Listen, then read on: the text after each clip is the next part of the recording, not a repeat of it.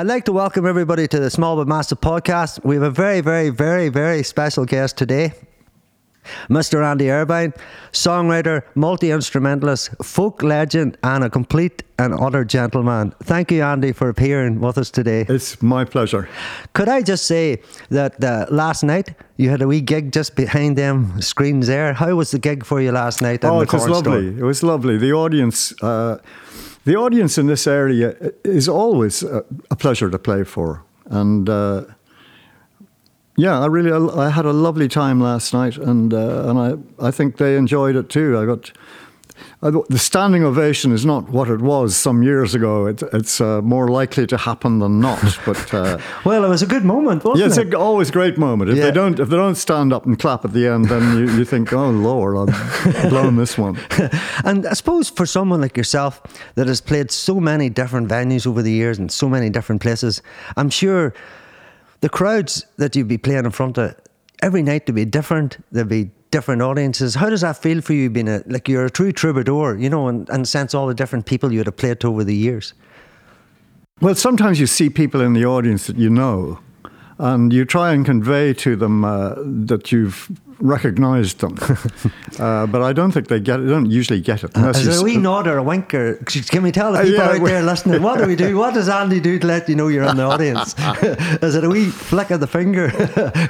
well, I think that, that reminds me of a game that Johnny Moynihan and myself uh, constructed once. Uh, it was a it was a three dimensional uh, Monopoly game, and one of them one of them was was uh, Gigopoly, I think.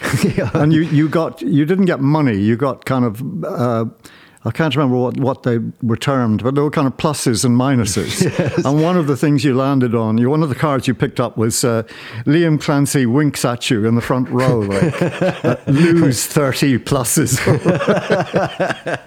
oh, brilliant.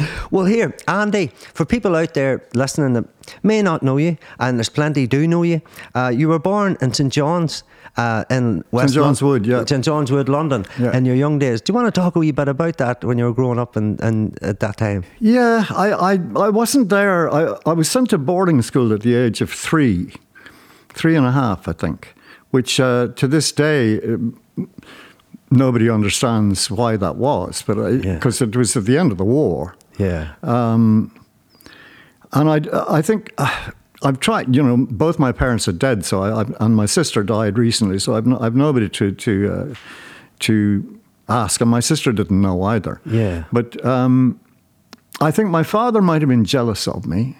You know, I think that that happens. Yeah. Uh, An extra meal coming onto the family yeah, unit. Yeah. yeah. Even though I was a little more than a baby. Yeah. And my mother was a very social person. She'd been an actress, and I think. Uh, the war put an end to her stage career but uh, she never stopped acting. Like, yeah, you know? so and I think uh, it wore off. Did it sort of come to you then that bit of, you know, your mother was originally from Northern Ireland, That's uh, right, Lisburn, yeah. County Antrim. Yeah. Your father was a Scotchman from Glasgow, yeah. after my own second name. Yes. I don't know if we're cousins, Andy, but hey, I'll send you love over from here as we are cousins. We're we're, we're internet cousins. well, it would be most pleasant if we were. Uh, thank you very much. So at that time, your mother, you were saying, was a was an actress, and you yourself, a lot of people might know this, were was a child. You were a child actor.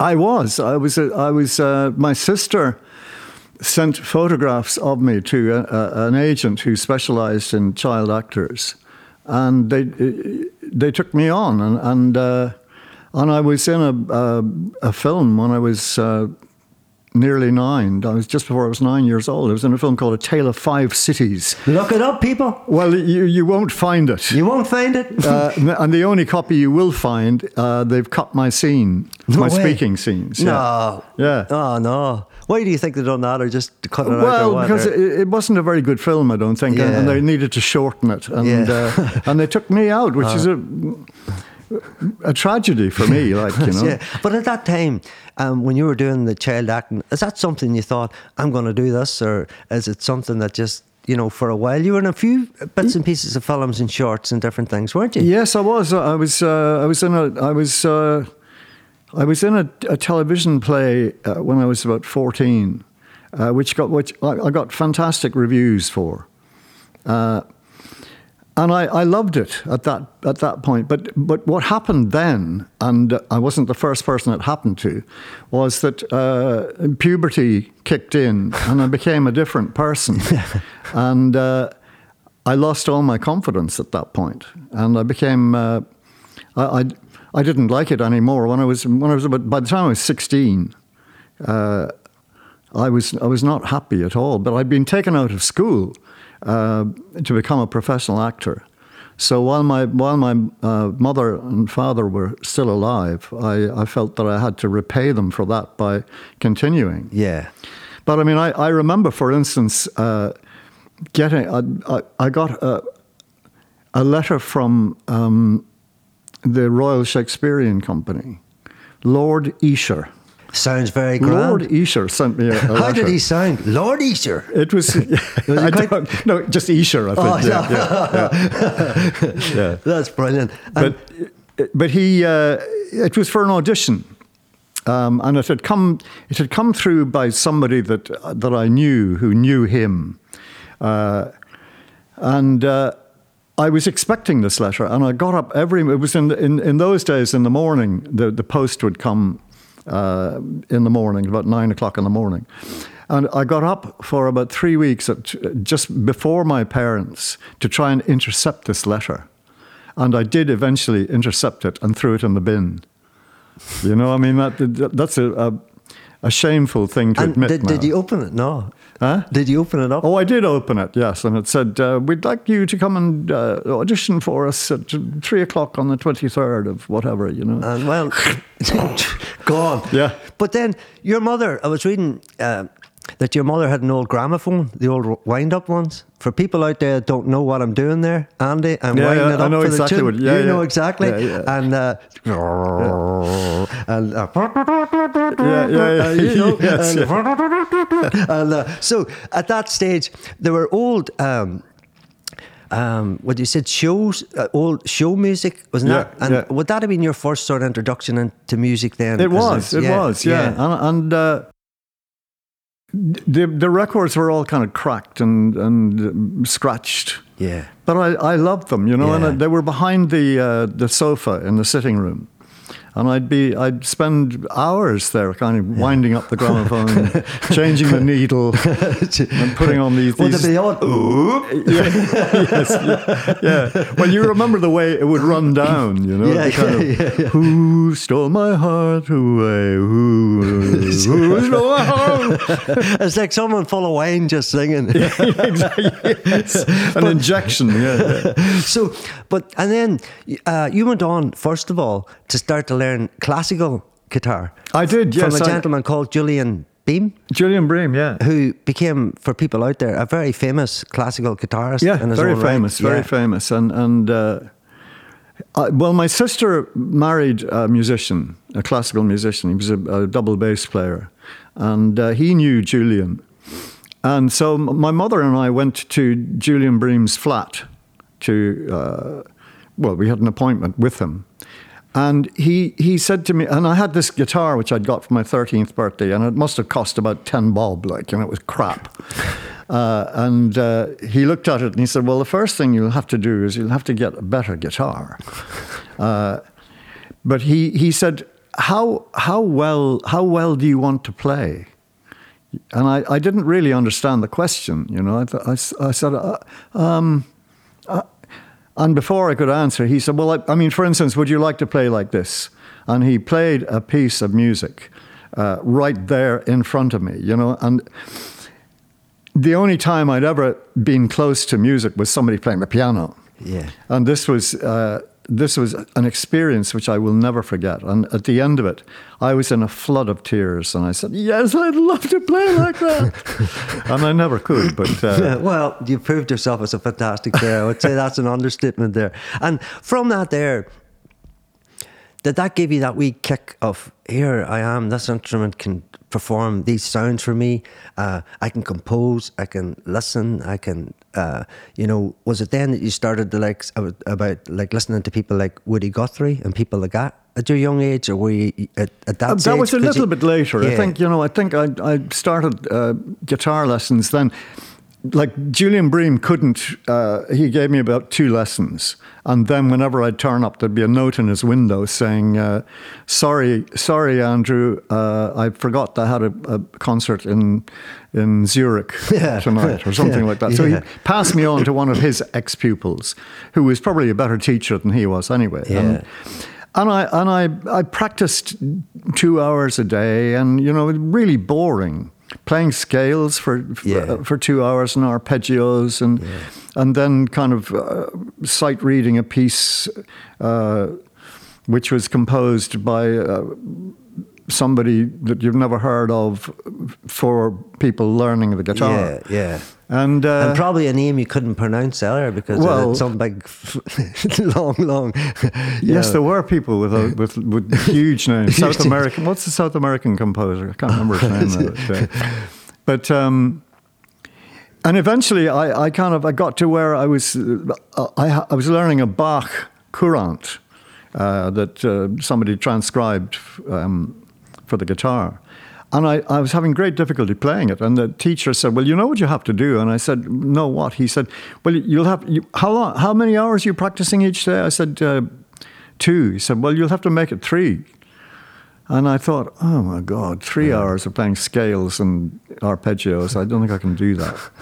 and at that very moment, uh, I discovered early Lonnie Donegan. Uh, when Lonnie first started playing uh, skiffle. Skiffle. I mean, he, he later when he had a drummer and an electric guitar, it was no longer of any interest to me. But yeah. and through him, I discovered Woody Guthrie, and that that was my turning point. Yeah, yeah. And uh, you became connected then to Woody Guthrie through. Um, you had a short stint. You went to America to work. There was people there that. No, were, I never did. You didn't go. No, I didn't go. No. I uh, I uh, I've recently, quite recently, I got all the letters I wrote to Woody when I was uh, 16, 17 were discovered when they knocked down the, the hospital that he'd been incarcerated in at that time. Jeez. So I have this huge diary of, of letters that I wrote to, to Woody and, and uh, mentions of, of uh, sending tapes to Woody and Woody singing along to, my, to, to me re- my recordings. You That's know, brilliant. I thought, hey, yeah. I actually sang with Woody Guthrie. but uh, I met uh, Rambling Jack Elliott. He was he wasn't called Rambling Jack Elliott at the time. He was just called Jack Elliott. And uh, for some reason, I mean, he was about thirty and I was seventeen. For some reason, he took a shine to me uh, you know, Woody had taken a shine to him in, in similar circumstances, yeah. and and uh, for a couple of years, Jack and me were were inseparable, and uh, he'd bring me to parties where where a lot of the famous folk musicians of the time. Yeah, uh, who would have been there, Andy, at that time? Well, uh, Ewan MacColl. Uh, no, not Ewan MacColl. No. Ewan MacColl was frightening person. Like, yeah. You know, um, yeah. But uh, Alex Korner, Alexis Korner, was a, a, um, a guitarist, a mandolin blues player, and uh, and he was a lovely man. And and um, what's her name? Uh, Shirley. I'm very bad on names. Yeah, right. singer from Sussex, Shirley. Oh. Well, I'm sure that half the people looking in will are shouting her uh, name. Shout me. her name back on us now for me and Andy. Shirley. Question Collins, Shirley, Shirley Collins, Collins yeah, people. Yeah. Yes, Andy, good man yourself. Because yeah. you're looking there at me and I was going, I'll say a wild name here and it won't even be right. And people are going, get your research done, Paddy. and you were just going back to Ramblin' Jack. Um, he was a gentleman that uh, taught you the harmonica. Is that right? Yeah, yeah, he did. And you want to talk about that and the way that Woody Guthrie yeah. played the harmonica? Well, he didn't teach me that. how to play it no. because uh, I can't think how you would teach yeah, anybody to play yeah. the, the, harmonica. But uh, but he did tell me that Woody played it upside down, like, yeah. you know, and so I, I learned it with the holding the, the low notes on the right. Uh, which sometimes people come up to me after a gig and say, "You played the you played the harmonica upside down." Uh. And I say, "Oh, well done, well done." and that, I suppose, um, like I know we were chatting, it was last night just about uh, that's the old. Uh, uh, American blues players. That's how they would have played it. Apparently, it? apparently, yeah. yeah. That's that's what uh, Woody said. Yeah, yeah, and, yeah. and but I mean, there was no advantage to it whatsoever. Um, there was no advantage or disadvantage. So I I don't know why how it came to be. And uh, for you, um, I suppose at that time, being surrounded with musicians like that and being in clubs, that would have been probably the early 60s, is that right? Or, yeah, yeah, yeah, very early 60s, yeah. And what was that scene like in uh, London at that time, or was it because was that the explosive of funk, folk music about to start? To, you know, you can see in folk music uh, entering the charts at the time. Fairground uh, convention, different bands would have been doing folk uh, that actually were getting hits as, as, such. Was that that time? Was there a, like a bubble about the?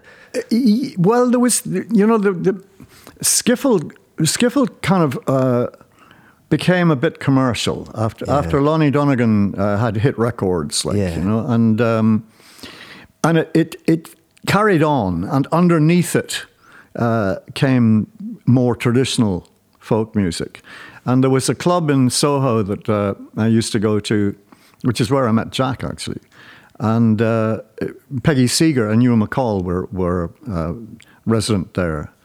Um, so that that that I changed then from from being into skiffle into being into being more serious yeah. about traditional yeah. music.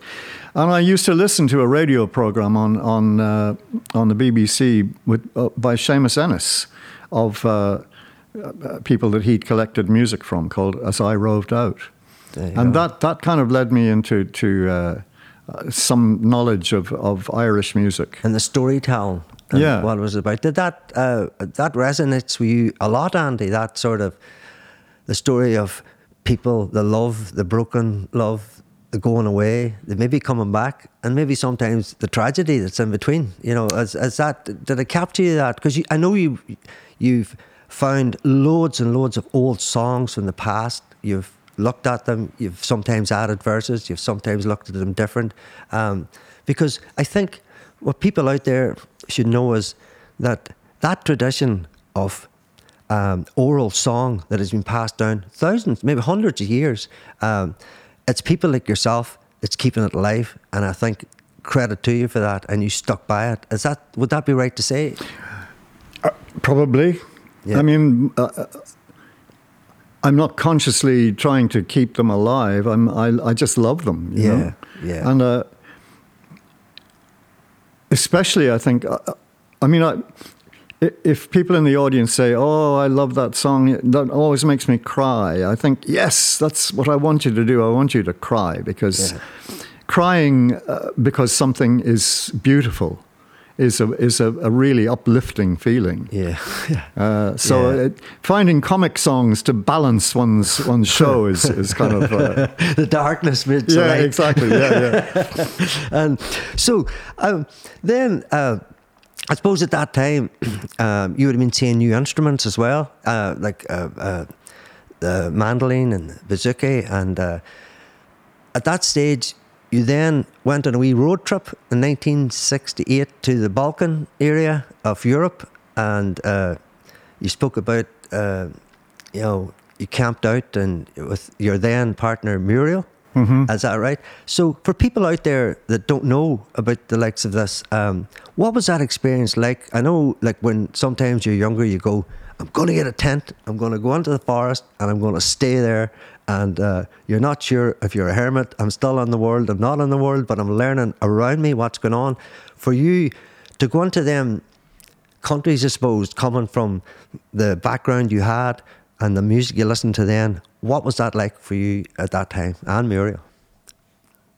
It's quite hard to remember, but it yeah. was it was like uh, it was like an obsession. I think you know. I mean, in 1968, I think. Uh, the young, youngish uh, generation, of which I was a, a, member, suddenly discovered that they could travel anywhere in the world uh, without much money, just with the, the sunburnt thumb, as, as Woody would call it. I've done it myself. Yeah. It takes longer it's harder. Nine times out of ten, you haven't much money in your pocket, but you get there. Yeah, yeah. And you meet you, you meet great people, and yeah. and and uh, anything can happen. Yeah. And uh, it's extraordinary the way that if you have a bad day, and you don't get uh, very far, the next day will be the opposite. It's Yeah. it's, it's really extraordinary with the way that that And, and how, how over there at that time then, because I know you went into different uh, different areas, Slovenia, Serbia, Bulgaria, Romania, um, and all them different uh, cocktails of music. Um, how was it for you at that time, listening to that, maybe for the first time? Yeah, I mean, the- first time I heard Bulgarian music was uh, in a, a cab of a big truck that was uh, traveling in Bulgaria, and the guy turned on the radio, and at that time, the radio had a, used to have a lot of uh, of traditional music on, and I knew what it was, of course, but I mean, I. I it took me a while to understand it because a lot of a lot of Bulgarian music is in is in very odd rhythms, and uh, and I, I, I listened to it. I, I had I, I knew this guy. I met this guy down in in uh, a place called uh, what was it called Dimitrovgrad, and um, he was a kaval player. You know, blowing over the like Yeah. the same the same thing as you'd make a sound out of a milk bottle. You know, blowing across the, Yeah. the uh, and he was really good, and uh, he taught me a lot about uh, about Bulgarian rhythms, and uh, and I went on to Romania there, where the music was very different, very different, and uh, and not really quite as exciting. It was a lot of it. A lot of uh, Romanian bands would have done really well playing for silent films in cinemas in the 1920s, uh, where there were The days of Harold Lloyd and people like that. Uh, well, yeah, but but, but kind of uh, uh, people chasing each other on top of trains Yeah. or, or horses or something. You know, some boom, boom, boom, boom, boom. a lot of Romanian music was like that. Uh, But, was uh, there was sort of a charge with it. You're saying, yeah, Uh, yeah, yeah, yeah. And of Uh, course, uh, what the what the records didn't show uh, was that it was all music for dancing. Yeah. And without without the dancing, it, it was not quite. Uh, it wasn't the full shilling. Yeah, so their cultural dancing, you mean to dance along like Irish dancing here in the trad? That is that what you mean? Yeah. Yes, it's, yeah. it was the opposite, kind of the opposite Yeah. to, to Ireland. Yeah.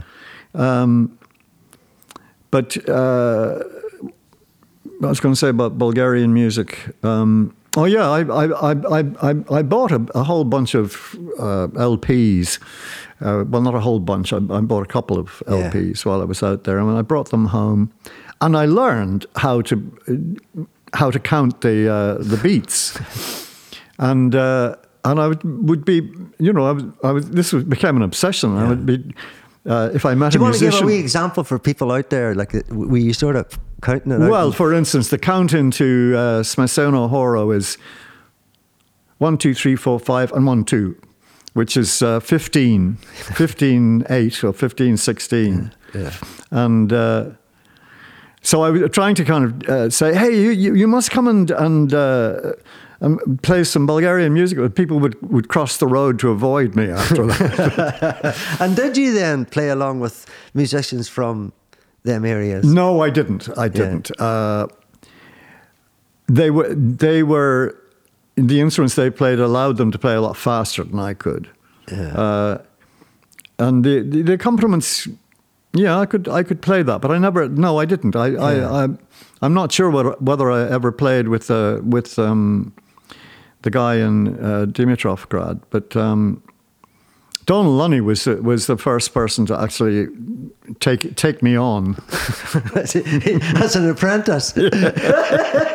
Two fine apprentices, should I say myself. Uh, time well served.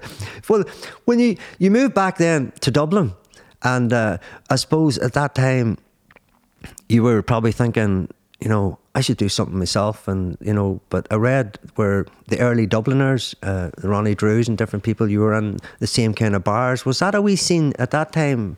Uh, together when you were there, when they were there, and who else yeah, was that there was at that earlier. time? That, that Yeah. was 1962, Yeah. 63, 60, Yeah. 64, 65. Uh, yeah, O'Donoghue's. Yeah. Um, 15 Merrion Road, Dublin 2, telephone 62807.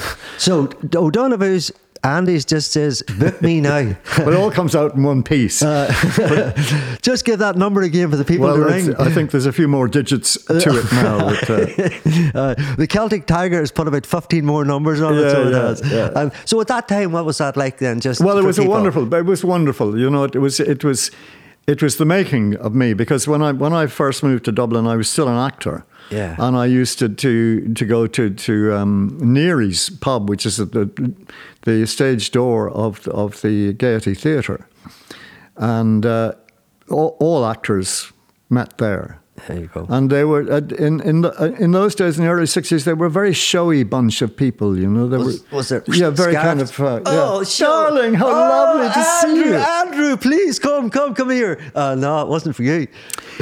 it, it wasn't my scene that at all. And uh, so when I discovered O'Donoghue's, uh, here were real people. Uh, the jumpers were on. yeah. The And it was great because you know in, in the early '60s, Dublin was a very conservative place and very, very kind of um, people were a lot more rel- religious in those days than Yeah. than, uh, than they are now. yeah. was it, you could feel it, sort of thing? Uh, Yeah, I mean, Uh, if you if you were dressed like this, I mean, I've never really changed my clothes, but Uh-huh. uh, if if you were dressed like this, people would kind of look look you up and down as if you were something the cat just uh, brought in. I like. suppose everybody was it sort of business casual then with a wee shirt and tie and the yeah, people jumper. people were were, Yeah. were well dressed. Yeah. I mean, I've nothing against that. No, no. But, uh, We're not saying don't wear a suit out there, people. You're allowed to. But back then, um, Well, it- the attitude that, that that came with the suit was what uh, Ah. one didn't like so much. Yeah. And Donoghue's was was like a. Uh, it was like a different planet, you know. Yeah. It, it was a wonderful place, and uh, and it was the more wonderful when the Dubliners were in were in Dublin.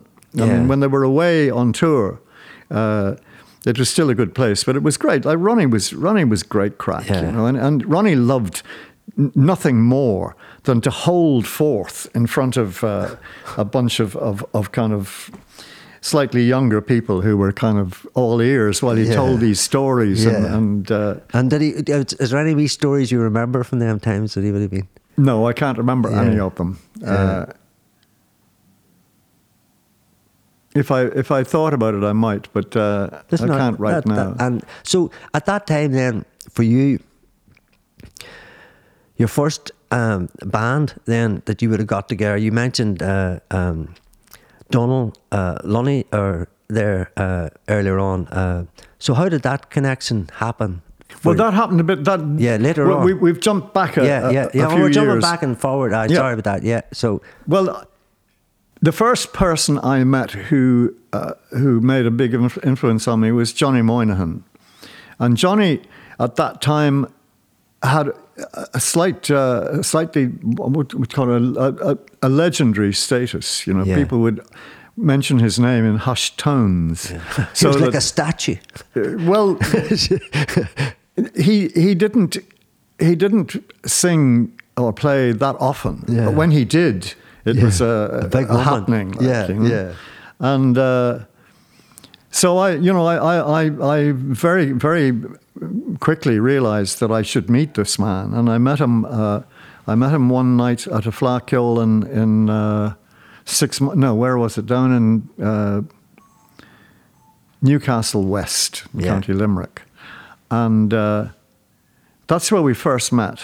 And I had a motorcycle at the time, and I was uh, I had to drive back to Dublin because the, the guy I was with had to go to work on the on the Monday, and it was cold. It was April, and uh, I'd no gloves, and uh, Johnny gave me a pair of socks to wear on my hands. And so that was the first time we met, and. Uh, and we, we hit it off after that, and and uh, we became great friends, and and and I think probably um, influenced each other a Yeah. lot musically. Yeah. he certainly influenced me Yeah. because he played the mandolin as as an accompanying instrument as well, which I I, would- I just started to do that, Yeah.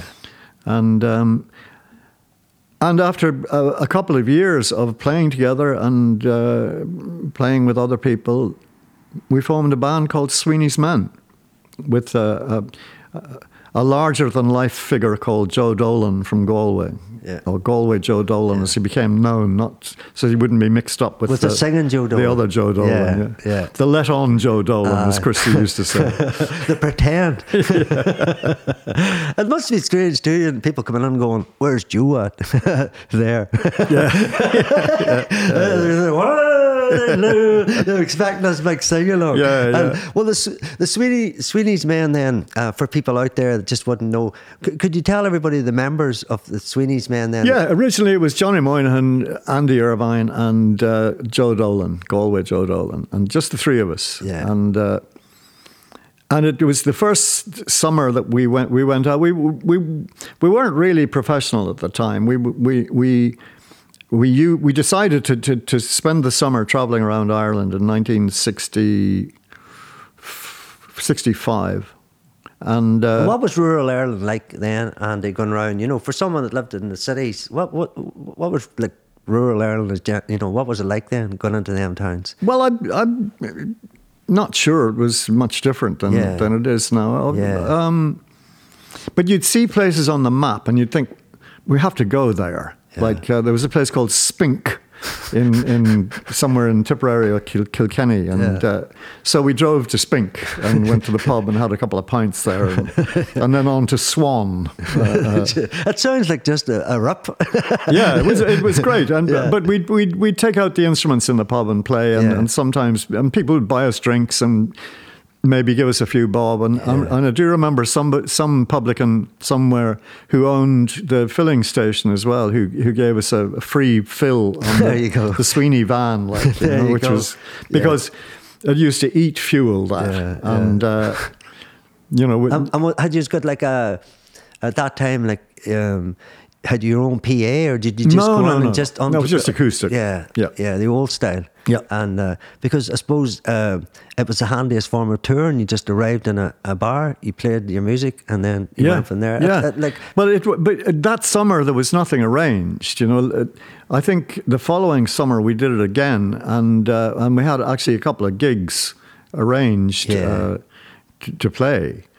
And when we came home at the end of that summer, uh, we all um, rented this house in the North Strand in Dublin, and. Uh, and starved through the winter and realized we'd become professional musicians. Because you had all lost about 15 stone in two Yeah. months. uh, crackers and cheese, not there. oh yeah, like you could buy you could buy single woodbines in those Uh-huh, days. So go into a shop and say two woodbines and a box of matches. that was a big gift, wasn't it? That was a that was a complete tour. yeah. And, uh, so, but for people out there to know, I suppose a setup now where bands get together or solo artists, whatever, and they've this tour and it's set up like you did last night, a different setup with PAs and all. Back in them days when I'm picking up as it was about the music, it was about taking it to the towns and villages, and it was about them hearing it. So that would have been, I suppose, a time that what you were doing there is what I suppose tourism is now in Ireland, where people come into Dublin and there's the trad musicians and they're playing, and it's probably a different setup. I hope they're getting paid and to play. So, but looking back, back when you were doing it yourself with Johnny and, and, and Joe, uh, Galway Joe, not the Holy Joe, you know, not that Joe. Uh, so it was about the music is, is that right? It was about taking the songs to the people and having the crack, obviously, on the road at that time and learning how to be a band. You know, was that your first band, as in your first? well, it was, but Yeah. uh, as I say, it, it, it wasn't. It wasn't the first time we'd played together. Yeah. We played together without a name before yeah, that. yeah, Um, But also, we were we were very, um, you know, uh, as soon as you start accompanying yourself on a, on a, an instrument, uh, you're you're stepping outside the tradition because Yeah. in Ireland singers were not accompanied ever. Yeah. Uh, but within within our own kind of uh, parameters, we were very we were very strict with the music. You know. Um, there were, I mean, there's a word uh, which is not used very often these days called uh, strokey. You know, you, if you listen to somebody playing and, and you didn't, you, you'd say, ah, stroke, stroke man. Like, you know, uh, we, we were not strokey. We Yeah. we uh, we kept to to The formula. our own uh, formula. Yeah, yeah, and and it, and it worked. Yeah, it did. Yeah, and uh, and and I suppose just on that there, I remember a good few years back, Ryan Lagan from the cellar. You were on. He was on here last night at the at your gig. Uh, Ryan uh, had booked yourself to play, and uh, that night you went on to the Ilias the Sweeney man. Yeah, that's right. And yeah. uh, Ryan, um, he, he wanted to ask me, he says, uh, I know it's strange, lad, but he says, could you ask Andy um, how that happened and why it happened with him? Because he was really proud of that happening, that uh, he was aware of the Sweeney man. and all of a sudden, all these years later, you had what we're talking about now was in the cellar bar. Uh, Yeah, uh, yeah, was yeah. there a reason or just at that well, time? there was or- a reason. Yeah, yeah. Uh, and the reason was that um, we were we decided to, to get back together. Not not for the first time. We Yeah. we, we got back together sometime in the uh, in the late seventies, I think, briefly. Hmm. But so we decided to get back together again and uh, and do a few gigs. And uh, I think that I think the cellar bar one was the first one. I think it was the it was more or less the tryout. there you are. So there's your answer, Ryan. you don't, don't tell them that. They practiced. They practiced endlessly for six months to play your gig. uh, but that's brilliant. It was just something uh, uh, that he had asked me, Andy. And then uh, I suppose um your next uh, uh, move on would have been Planxty. Isn't that Yeah, right? yeah. And uh, so I suppose for people out there that aren't aware of Planxty, we'll uh, we'll try and give them a wee insight to how it came about and uh, who was in it and uh, what you felt about it. Uh, so, Planxty, uh, what I would say is was uh, a lot of people would say uh, one of the the forerunners and pioneering of getting sounds together from collective uh, traditional uh, individuals, and you come out with a sound at the time that it seemed to have a an instant grab to a, you know a big population of people, and still does to this day. Uh, and uh, for you, then uh, I suppose like all of a sudden you were in Sweeney's Men, and next thing you were in Planxty. And how did that all come about, Andy? And, and who formulated it? Well, they didn't. They didn't go from one to the other because uh, I left Sweeney's Men to go to Eastern Europe. So there was that. Uh, there was a gap of um, four years. There you go. Yeah. Uh, well, th- what happened was that that uh, Christy Christy Moore had um, gone to live in in Britain. Uh, because he he worked for uh, for the the Bank of Ireland, I think, or or one of the banks, and uh, there was a bank strike in what 1967, I think, and Christy. So Christy had lived in in Britain from 1967. Uh, and become very big on on the the now blossoming uh, folk, scene, yeah. in Britain. Yeah. And uh, he'd made an album uh, where he'd been told what to sing, and, and the, the musicians to accompany him had been uh, selected without his Flown in. say so. Yeah, yeah. Yeah. And, um, and he wasn't very happy about that. Yeah. So he was asked to make another record by a, a man called Bill Leader, who had a, a, a record company called uh, Leader uh, Records. And um, he decided to do it in Ireland, and he selected uh, to play with him on this album, which uh, was recorded down in his uh, his brother-in-law's house in, in Prosperous in County Kildare. Um, he I'm just sorry. I'm just thinking it was his brother-in-law. I think so. Anyway, Yeah. Uh, but so he selected. Mean, all Don- these people would be like, you know, Father Ted's house. They'll all be landing down now to this house where the classic album was recorded. Can I touch the the cloths? You know, sorry there, Andy. Uh, well, he no, he selected Dónal Lunny, Liam O'Flynn, me, and, and a few more people that played on that album. But uh, we four were the, the kind of the on all the tracks. Yeah, And, and, you uh, you put forward four tracks on on that album. You had four. No, no, it was all Christy. All Christy. Yeah, was- we just we accompanied Yeah, him. Yeah, yeah. right. And uh, it, it was a big success. The album it was just recorded in the cellar, I think, of the house uh, by Bill Leader with two microphones like that, you know. And Just uh, for all the, the producers out there now, just say that again, Andy. It was all done by two microphones. yeah, crossed, Uh, yeah, crossed yeah, yeah, like that. Yeah. and uh, and it, it it went really well. It went well, and uh, I was playing as a duo with Dónal at the time. And uh, Christy came up to me and he said, uh, Christy was back living in Ireland by this time. He said, uh, What would you think about uh, forming a band? And I said, um, mm, Yeah, like who would be in it? He said, Well, I was thinking you, me, Dónal, and Liam. And I was immediately, my very first thought was, oh, that, that puts an end to Dónal and me playing duo, which I re- well, was really enjoying. Yeah. So I said, uh, is, is Dónal into that? And he said, oh, yeah, heavy into it. And I thought, treasure. and I said, ah, but, but Liam, Liam wouldn't be into it, would he? And he said, yes, he's really into it as well. so I was amazed by that. And uh, uh, what could I do except say yes? Yeah. And, uh, and we, we, we rehearsed uh, material and we got it together. And the next thing was uh, Donovan, who was, uh, he was living in Ireland then, and he had a, formed an Irish con- kind of country band and uh, with very good musicians. And he was looking for uh, support to, to go on tour in Ireland with. And, and He was a popular artist at that time. Oh, very, lot of hits. very Yeah, huge. He was yeah, huge, yeah.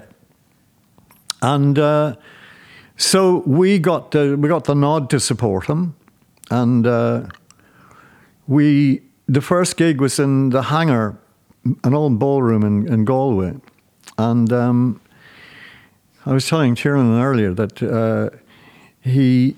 Um, I'd never seen so many microphones. You know, there were microphones everywhere, and and lights, and uh, and I'd never seen uh, on the desk. You know, the mixing yeah, desk yeah. was out like this, and and and, uh, and so we were kind of slightly uh, out of felt a little bit out of our depth, and uh, and Donovan's uh, Donovan's wife's brother was the sound man. And he wasn't particularly interested in, you know, Donovan Yeah. did a sound check for about three hours with his band. And then it was kind of, right, lads, uh, on the stage. yeah. And uh, next time we looked at the desk, uh, he wasn't there, like, you know, that kind of thing. but so we went on, and uh, after about 15 minutes, I thought there's something something is happening in the audience, like you know, and I thought. Uh, I was very negative. I thought it's a fight. You know, there's a fight. I'd seen fights break out in dance halls before, and I thought this is a fight. And I, I looked over at the other lads, and uh, and they all had huge smiles on their faces. and I thought, well, that doesn't look like a fight. Uh, That they think it's a fight. And I gradually realized that we were pulling the place down. And at the end of it, I've never, the audience went berserk. And we, we left the stage kind of giggling with, with uh, like, what the is happening? Mhm. But that was the moment it was happening. That- yeah. that- the Well, music. I've never had an adrenaline uh, boost like that. Yeah. And when we came off the stage, w w like uh, Des Kelly, who was who had been the bass player and leader of the Capitol Show Band, had been the manager of Sweeney's Men, and he was manager of Planxty at that time. And he was giggling himself, you know. And lovely Des, he was a lovely man, and he always did the right thing. He opened his coat and pulled out a bottle of vodka. and uh, I remember I, uh, they had to drag it off me because I was going up. "Mm, mm, mm, mm, mm." The adrenaline rush was, Yeah. was almost kind of heart attack stuff. And uh, after that, uh, uh, nearly all the gigs were like that, you know? Yeah. Uh, Because I suppose uh, uh, that's that kind of moment where uh, certain music just captures certain people, and there's no other way. They're just gonna. well, it must have go. been that. And it we- had to be. To this day, Yeah. we, we, we're not sure why it happened. Ah, but yeah, uh, uh, uh, that or you're good matchmakers for all the local country boys and their future wives. Who knows? They could have been all excited, you know. And uh, so, but Planxty did do a wee tour. Yeah, you, you you went out of Ireland to tour. Is that right? Well, yes. Uh, uh, um, we, you know, we, we, we gradually uh, built up a following in Ireland. It, uh, um, we made it. We made the first album in, in September of that year, which was what six months later, and uh, and I always remember Des coming to my the the, the, the place I was living, and uh, he said, "We've got it," and I said, "Got what?" He said, "We've got a contract with Polydor." Uh, and guess how much they're going to pay us uh, in advance? And I said, I, I, I have no idea. Uh, and he said, Go on, guess, guess, you have to guess. So I said, I don't know what I said. Um, and he said, but it was, I, I, I specially said a low figure. Yeah. Uh, because I didn't, I didn't want him to go kind of, oh, no, it wasn't as much as that. so he said, uh, no, he said, six grand. Oh, it's a lot of money at the time. Yeah, yeah. But of course, it turned Just, just out. to put that under context, what would kind of wages been at that time for people? I, I, I have no idea. Yeah, it- it was a lot really- of money, I really wasn't don't know. 6,000 20, pound. 20 pounds a, there a week or there something. you go. Yeah. yeah. But what happened was that we didn't have a contract with Polydor. We had a contract with Phil Coulter and uh, uh, his partner, Bill Martin. And, uh, and they had a contract With with, Polydor. Polydor. So they were paying us the advance of six grand. I don't know. I don't know what Polydor paid them, but uh, the six grand was for six albums. And in those days, uh, if you were signed up to, to people like that or a record company, you paid for the, the, the recording out of your advance. Yeah. So we didn't actually ever make any money out of, uh, out of Planxty recordings. So all that six grand and uh, Well, guess how much six grand was going. So, see, I, I suppose, and a situation like that, that was all learning process too, wasn't it, for yourselves? Because you were you were there about the music, and Yeah, yeah. thi- this was the other side, the the the corporate or the business side, and there's people more savvy over in that Yeah, side. Would you say? Yeah, absolutely. And, and then the musicians are here just wanting to get in front of people. And uh, but I suppose um, listening to you about the experience, do you like the experience of Planxty? It seemed to be exciting. And, It was uh, the first year and a half was the the, the happiest time I can ever remember. Like you Yeah. know, we, like uh, Christy and Dónal especially were so funny.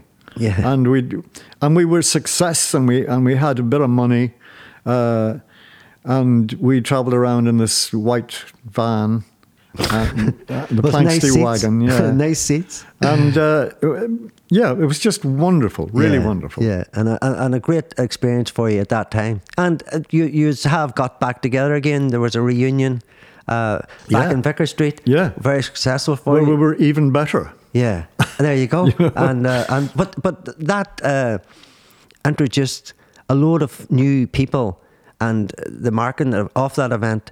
Um, New people, new generations, and new people listening to your music, Christy's, and Dónal's, uh, everybody's music that was in the band. Do you know what I mean, Andy? Yeah, so it's a good thing. And uh, we can't shout out if it's going to happen again because we're on the podcast. But Well, we Liam unfortunately uh, left us, died uh, So a couple of years ago. yeah, so- so I, I, I don't think it, will never-. We, he was irreplaceable. So yeah, I mean, and that's a good thing. You're Yeah. sticking by your guns, Yeah. and it was then, and it was for then. Yeah. And so, after uh, Planxty, uh, when you left Planxty, was there uh, a wee gap before uh, Patrick Street started? Was there? Yeah, and, yeah. And uh, so, do you want to talk to there- people there- about? no. That, what happened was that, um, like, Donald left, uh, and Johnny Moynihan joined, and we continued on like that. And then Christy left, and Paul Brady joined.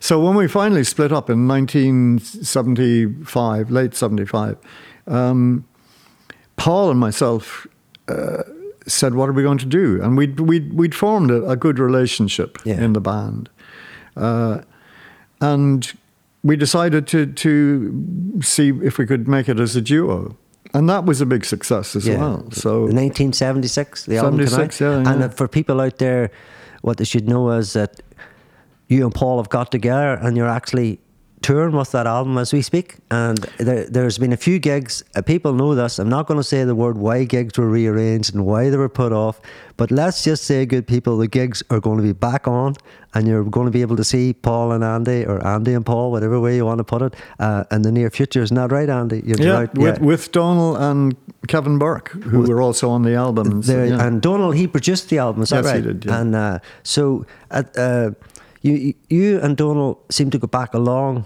a long time. Uh, uh, for yeah, your friendship must be like uh, solid and an, and, and an old friendship right up to this day. Yeah, absolutely, yes. Yeah. Uh, um, the best of friends. Yeah. And uh, we first met, I think, in about 1960.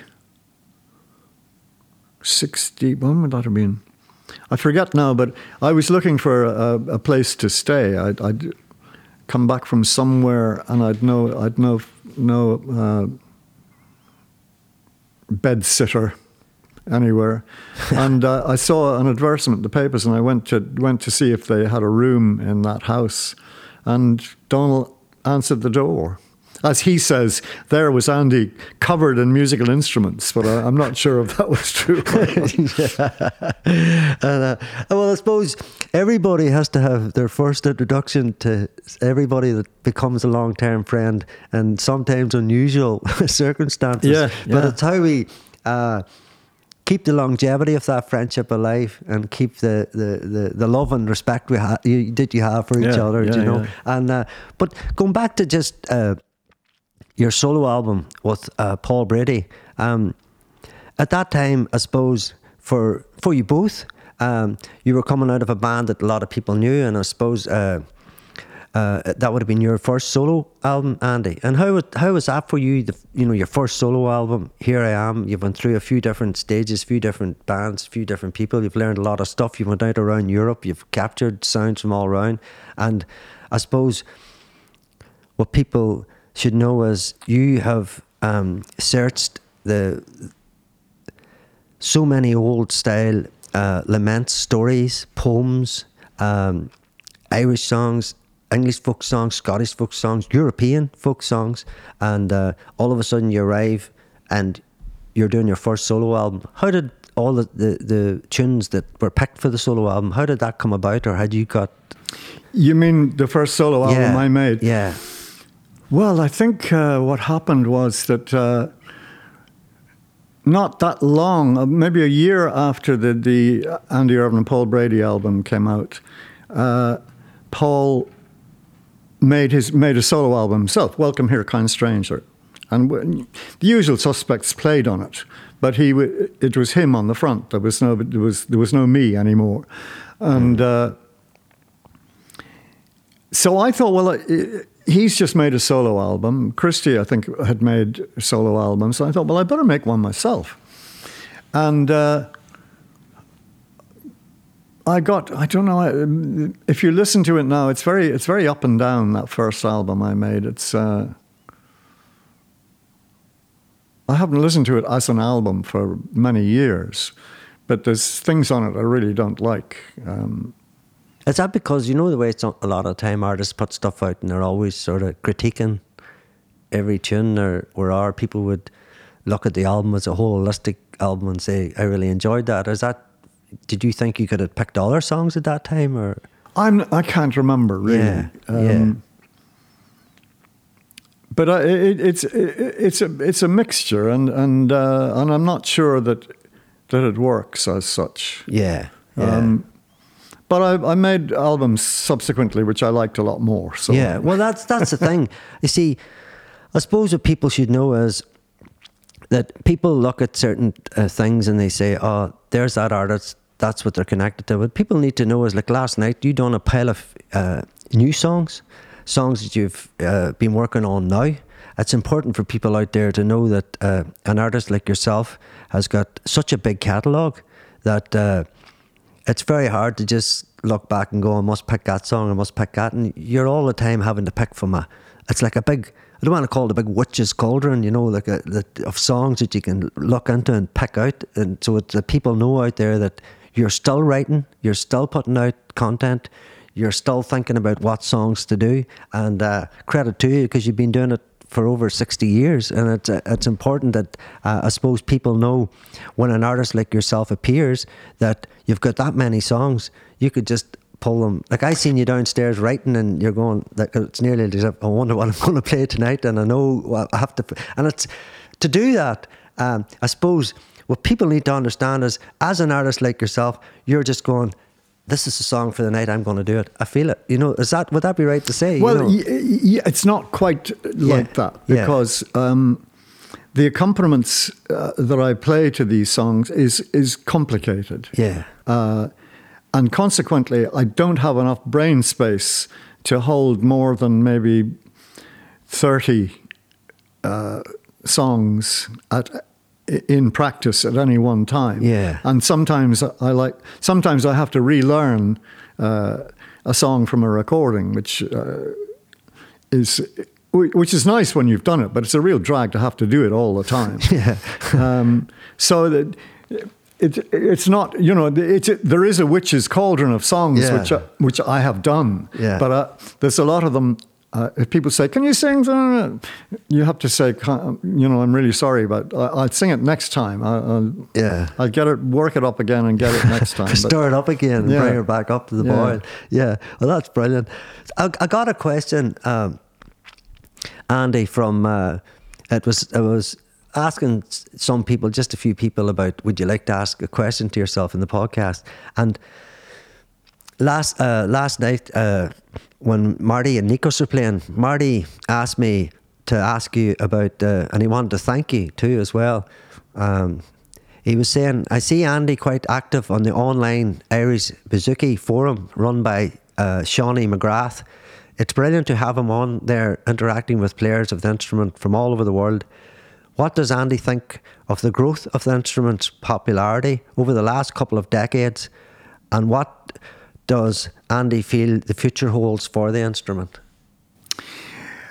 Well, it, it, it, has really taken off, all right, you know. Uh, I mean, Johnny Moynihan was the first person to introduce the, the, the Irish bouzouki, as it became known.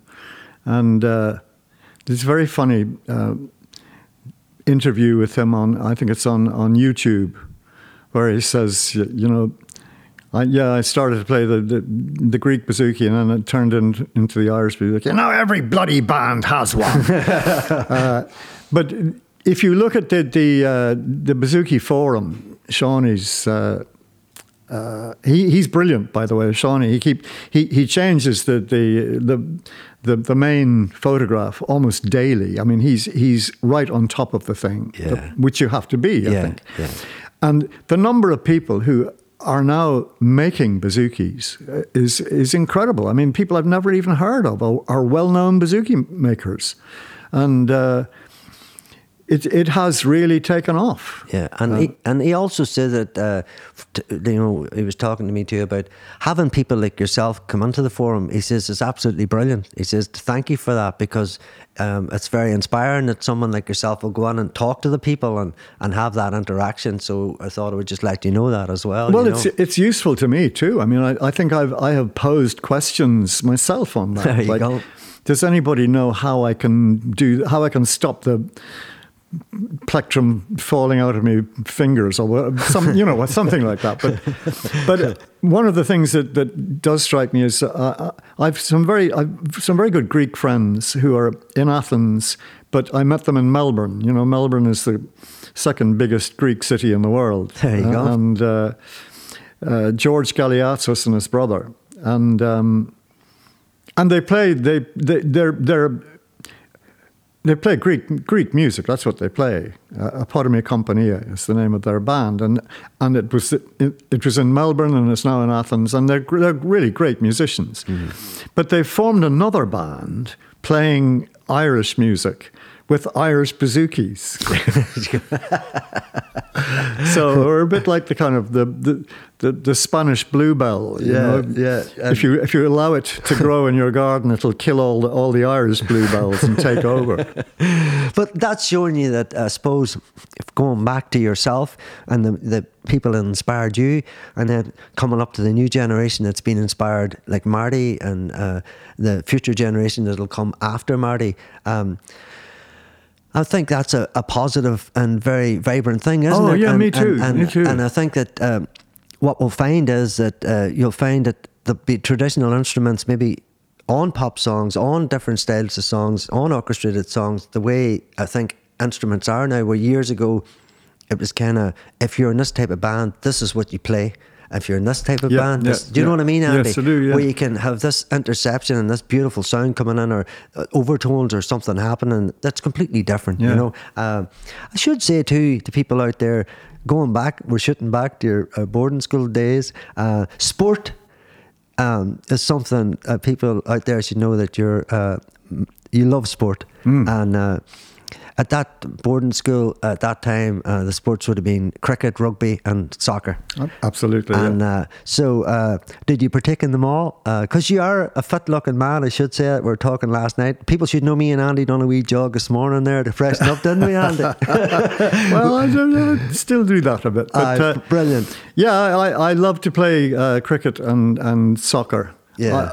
I, I was very small, and uh, I mean, uh, if you look at photographs of me in the in the in the soccer team, I'm at least six inches shorter than almost every other uh, player. I, I don't know why. I was a very late developer. But uh, so rugby was a scary game for me because at the age of 11, 12, uh, boys are different sizes. And there was there was a fullback I remember uh, f- from one of the other uh, schools that we used to play, who was a massive, massive boy. Yeah. Barlow was his name. I he remember. was well fed. What? He was well fed. Yes, he, but he was huge, and, Yeah. and, and I was minute. So and I played on the wing, so I often came up against him. you know. Did you duck him? Did you? No, I, I, I think I always kicked the ball into touch. But, uh, but I remember being tackled by him uh, either at soccer or uh, rugby, I'm not sure which. And we went for about 20 yards, like, you know, or I went for about 20 yards, like, uh, he kind of. and and uh, it was kind of where's he gone over the hill, but uh, no, I, I loved it. I loved. Uh, I, I've always I've kept that up. that, passion is still with day, Yeah, yeah. I know because you were talking yesterday about the, the, the rugby match, Ireland and Yeah, England. yeah, yeah, Uh, for yeah. people out there, just to let them know that Ireland won the match. Yes, yes, Yes, just in case you didn't know,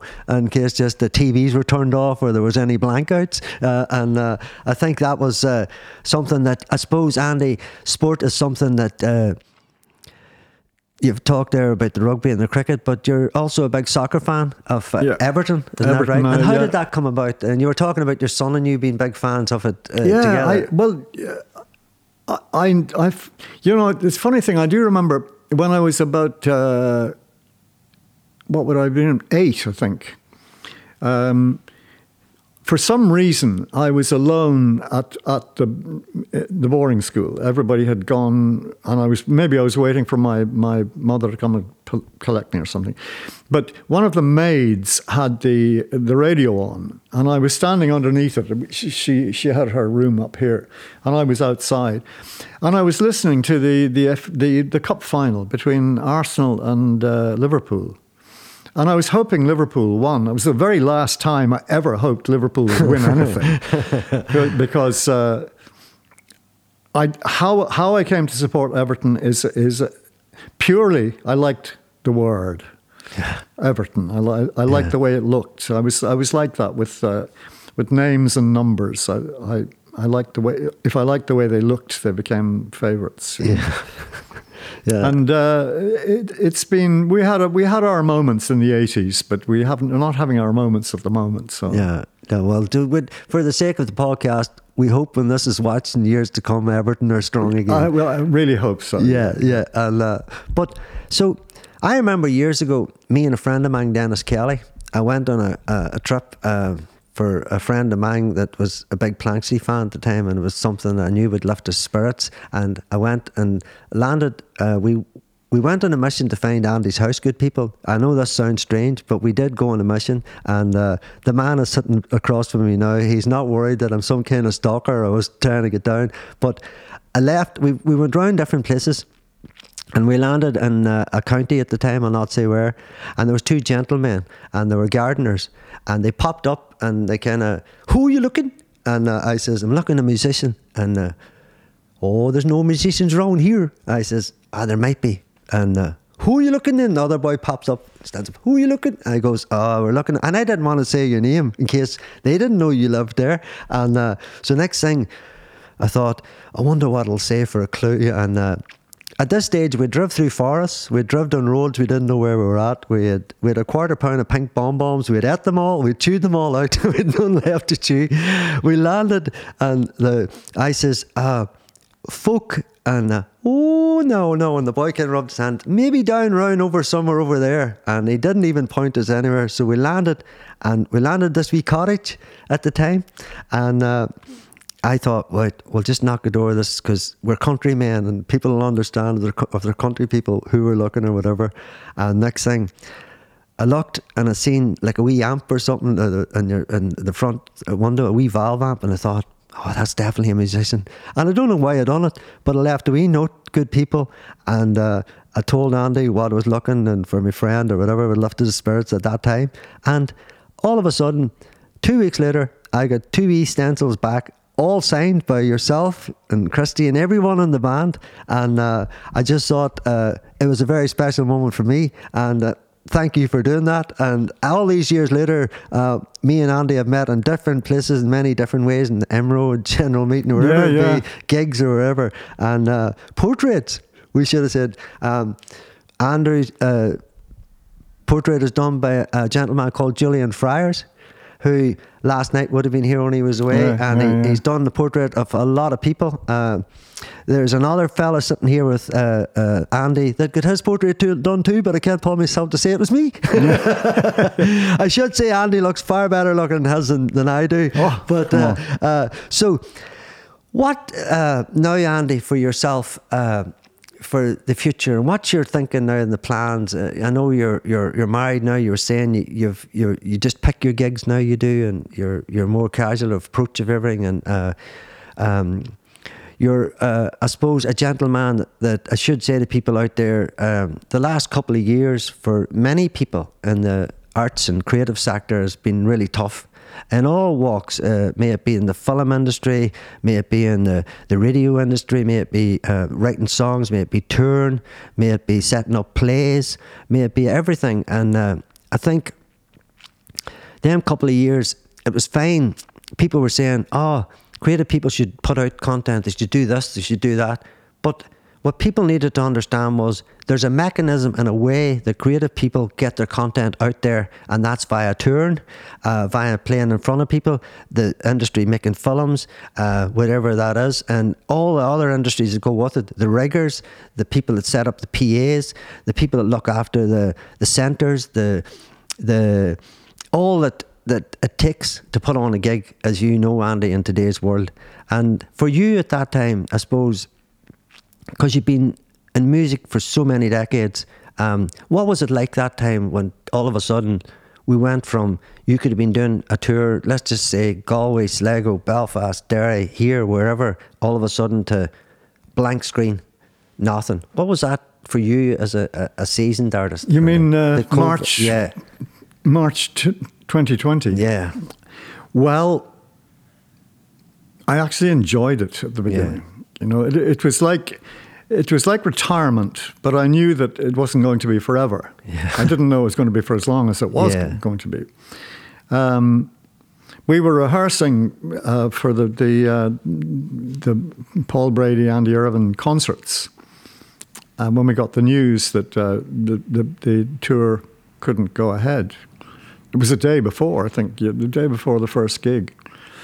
So we packed up and we and we made uh, kind of jolly remarks, and, and I think there was a general feeling of, of uh, probably relief, you know, like uh, going on a stage playing that music. Uh, it's a slightly nerve wracking thing because uh, there's never quite enough rehearsal time. Yeah, because you're all very busy in your own worlds. Huh? You're all very busy, all your the, in your yeah, yeah. Well, yeah. we you know we'd we'd have two or three days to rehearse, and for me that would mean uh, at least a week before that to get it together uh, myself, mm. uh, and still make mistakes. So it, uh, it was. Um, nerves were beginning to build up as the tour approached, and so the the feeling of relief when the tour was uh, postponed was the first thing.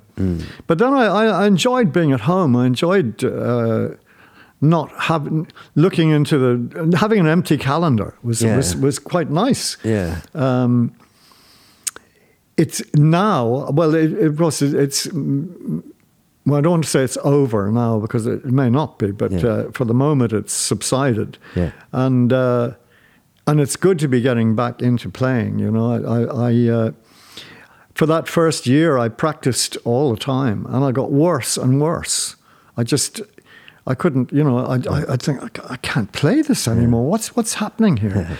and I changed my my technique. I, I, I changed the way I hold a, a plectrum, uh, which is kind of a massive thing to do in the middle of uh, one's older years. Uh, but when I when I did play a gig in what I think probably August last year uh, to a, a reduced audience in a tent in Galway, all came back. It was like kind of it had never really gone away. It was just the audience had gone away. Yeah.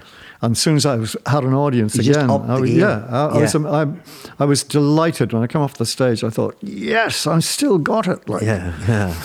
And um, that wee moment again when it would all it, it, it that it could all start again, that everything was yeah, starting again. Yeah, yeah. I thought I'd lost it, and then and then I found I hadn't, and Yeah. that was uh, great relief. But I mean, the the, the future. Um, I've I've what I have done during the the the, the lockdowns and whatever is I have recorded my parts of a Woody Guthrie album. Um, very kind of Andy Andy-ish uh, accompaniments. Yeah. And uh, and I'm very pleased with what I've done. But I've, now I've got to kind of fill out the the color that other instruments will give it. Yeah. And uh, that's that's kind of the next thing I'm doing. That's Um, brilliant because that that's something that I've read over the years that you've always wanted. Yes. I've, I've talked about it for, Yeah. for years. Yeah. And now I've finally got done it And- or half done it. And do you think whenever you, you put everything together, will you go on tour with the album itself, or do you just want to I just release it for it- yourself, it- Andy? I'd have to relearn it all. You know, Aye. I, I've recorded it, but I couldn't. Yeah. I couldn't play hardly any of it now. yeah. uh, so I'd have to. Yeah.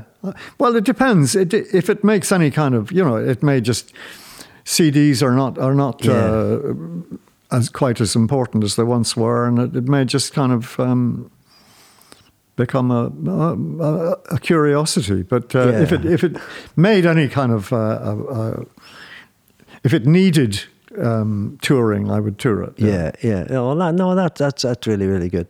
Well, what I have to say now, Andy, is you've been an absolutely star guest for me, and uh, thank you very much for coming on the Oh, I- Small But Massive podcast. I can't tell you. I mean, do you remember the first time we met? It was in Sligo. That's right. Remember that? Yeah. MUI meeting. I was I was the the the uh, what do you call it? The boss of, of the MUI at the time. That's right. And uh, and I remember. I- I don't remember the meet. There weren't many people there, were No, there? no, but no. I do remember you because you did all the talking. Well, today, and I think you were were were you, were you trying to plug uh, the festival. I think so. Yeah, I was surely, Yeah, yeah. and and it was not long after that. I should say that uh, your good self and uh, and uh, different individuals uh, from IMRO uh, back in the day uh, were supporting us for the the festival, which was a great thing to know that. Uh, the Irish Musical Rights Organisation were uh, there in the background to support us, uh, and people like yourself and and Christy, different people spoke up in the room for us that day. To Well, I'm to- glad I wasn't actually. I, I Yeah. wasn't in IMRO. Yeah, I was yeah. in the Musicians Union. Yeah, that's right. That's right. You were in the Musicians. Union at the time, and uh, I suppose I was trying to, I suppose, sell what we were doing. And uh, uh, fair play to you that uh, you remember that, and uh, I remember chatting to yourself. And Yeah, there's yeah. another gentleman now speaks on behalf of the Musicians Union, isn't there? Down from uh, the, I can't remember what his name is. Sometimes I'll be down at the IMRO meetings, but from that time, uh, Keith Johnson from IMRO and has been a good supporter to us. And, and great, great. and- I'm delighted to hear that. yeah, yeah. and some of the youth workshops uh, that we do, IMRO have been supporters of them. So I think uh, Keith and IMRO in general know that the work we're doing here and the work we're trying to do and the work we've done in the past with the festival was a good thing.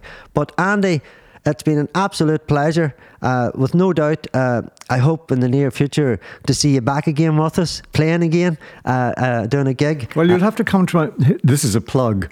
You'll have to come to my 80th birthday concert. So let's tell the people. Hold on, Andy.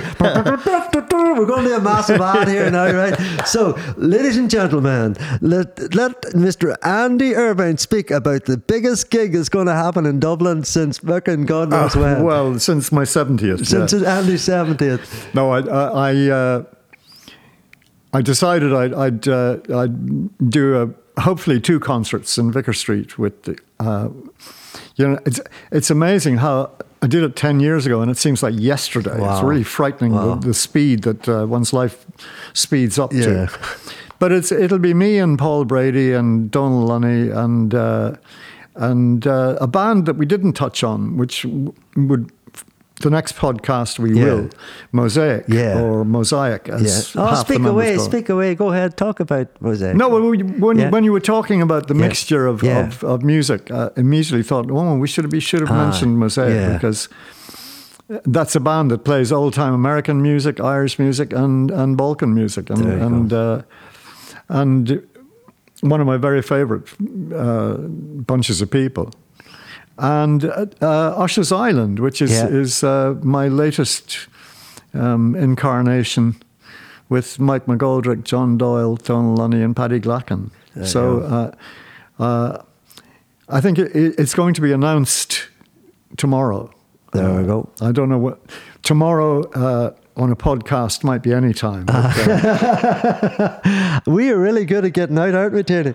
Yeah, uh, yeah. And so, th- what date is there a date for that, Andy? Did it's the twentieth of June. twentieth of June Yeah. uh, this year? Yes. Yeah, this year, uh, 20, 20th of June. Good people. Uh, definitely, it'll be out before then. The podcast, Andy, and uh, it's something maybe I could put up on our, our social media as well. Well, uh, yeah, I think I'd be looking for you to to to be what you do best, which is uh, shouting and roaring. yeah, just getting it together. Yeah, well, that's a, that's a great honour to ask me live to do that, and, and certainly I'm there for you. So, as I say, thank you very much to, to Nathan and Stella in the room, and thank you to Tiernan. Uh, thank you to Andy Irvine for coming on the Small but Massive podcast. And I should say this too, Andy, we've been doing podcasts, Voices from the Sperrins, and I think that uh, this podcast will probably join the Voices of the Sperrins because you're a man that has sung about the Sperrins over the years, and uh, I think for all the people out there listening to that podcast, tune into this one as well. So